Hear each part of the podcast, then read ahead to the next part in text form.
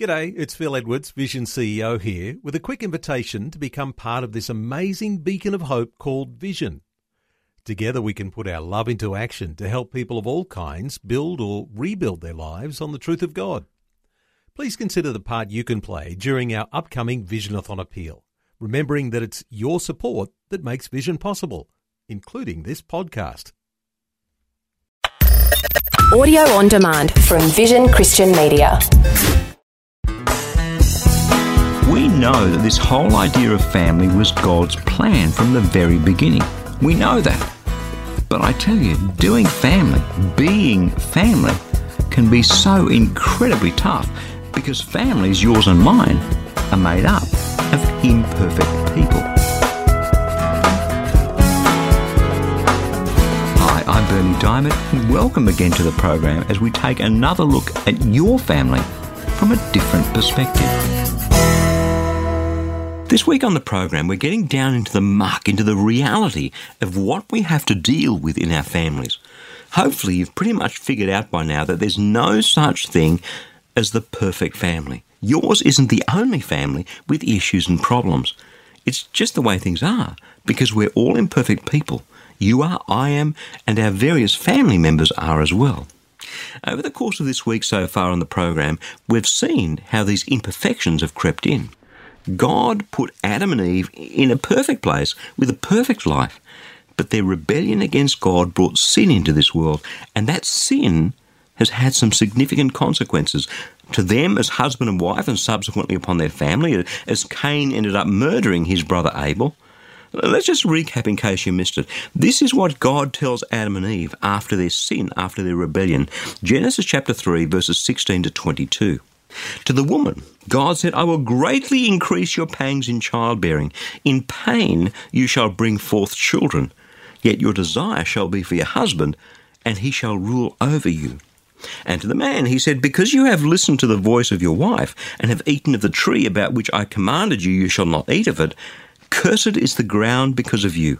In toil you shall eat of it all the days of your life. Thorns and thistles it shall bring forth for you, and you shall eat the plants of the field. By the sweat of your face you shall eat bread until you return to the ground, for out of it you were taken. You are dust, and to dust you shall return. The man named his wife Eve because she was the mother of all living. And the Lord God made garments of skins for the man and for his wife, and clothed them.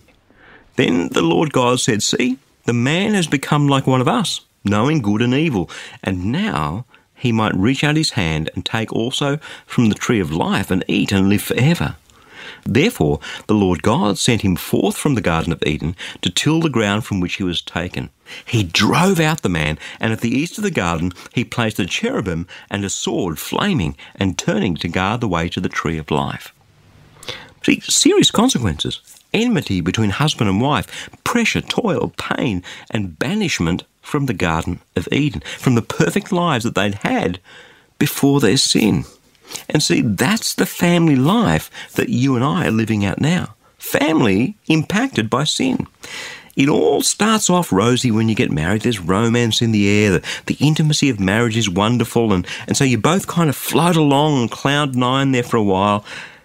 But eventually, you hit the ground with a thump. And that thump ultimately is caused by sin.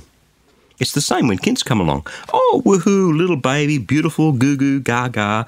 Okay, a few sleepless nights, but all in all, a huge blessing and joy. Until the kid learns its very first word, and somehow that word, more often than not, is no. By age two, this delightful little Johnny or Mary has turned no into an art form.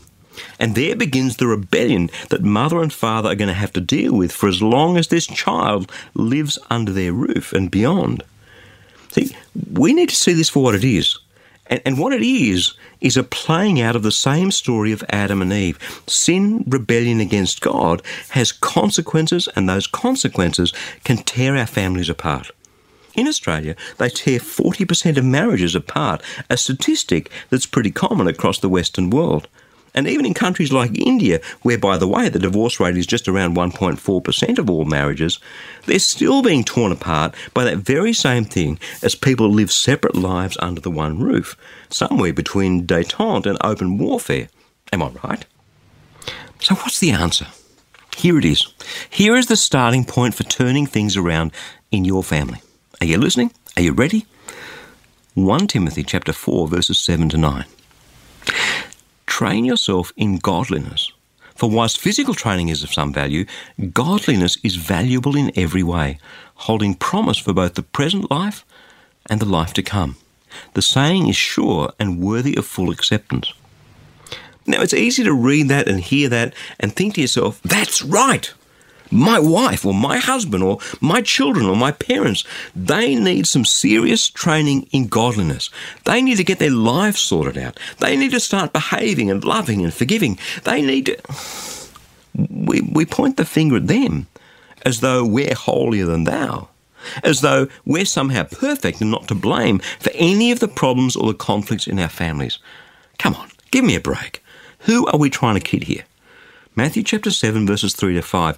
Why is it that you see the speck in your neighbour's eye, but you don't notice the log in your own? Or how can you say to your neighbour, Let me take the speck out of your eye, while the log is in your own? You hypocrite. First, take the log out of your own eye, and then you'll see clearly enough to take the speck out of your neighbour's eye.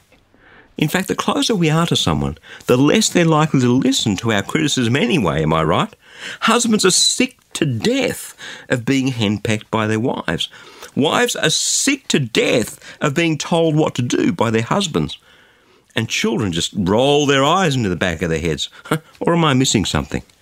Come on, let's get revelation today, you and I. A godly family begins in our hearts. Your godly family starts in your heart when you choose to start living your life for Jesus and sacrificing and forgiving and encouraging and leading by example like you're meant to be doing. And my godly family, my godly family begins in my heart when I choose to do the same thing. Why did we start believing this lie that pointing out other family members' weaknesses to them and insisting on our rights was going to make things better, huh? Come on. As someone who believes in Jesus, and maybe others in your family don't, or, or they're straight away, but you, if you believe in Jesus, you have the opportunity to make a difference by being the hands and feet, the heart and voice of Jesus in your family. Do you remember what Jesus said about his mission here on earth? John chapter 3, verses 16 and 17. For God so loved the world that he gave his only Son, so that everyone who believes in him would not perish, but have eternal life. Indeed, God didn't send his Son into the world to condemn the world, but in order that the world might be saved through him. Jesus didn't come to condemn us, although God knows that that's precisely what you and I deserve. He came to save us. He didn't come to be served, but to serve. And he did that by dying on a cross for you and me. John chapter 15, verse 31 no one has greater love than this, than to lay down their life for their friends. Just imagine if you were Christ to your family. If you modelled and demonstrated and lived that same sacrificial love to your family the way Christ did for you, just stop and imagine the power that would flow from God through you into the lives of those you love. Yeah, God's perfect plan for families was marred the moment sin entered this world, and it continues to be spoiled by sin today, plain and simple. And now, into these scarred and hurting and dysfunctional families, His love can flow again. Because you're there.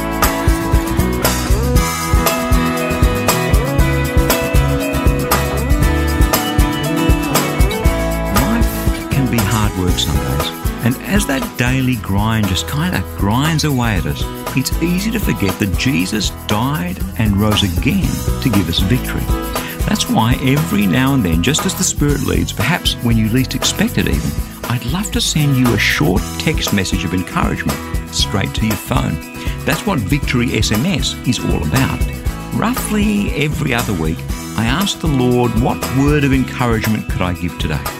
So if you like the occasional word of encouragement, head across to victorysms.org and when you do subscribe, you'll immediately receive a free copy of my ebook, Power Unlimited.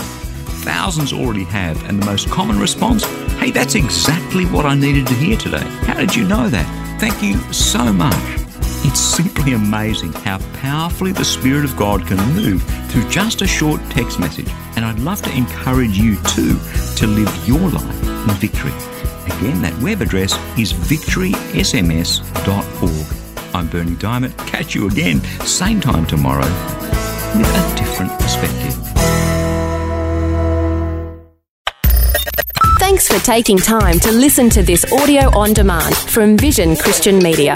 To find out more about us, go to vision.org.au.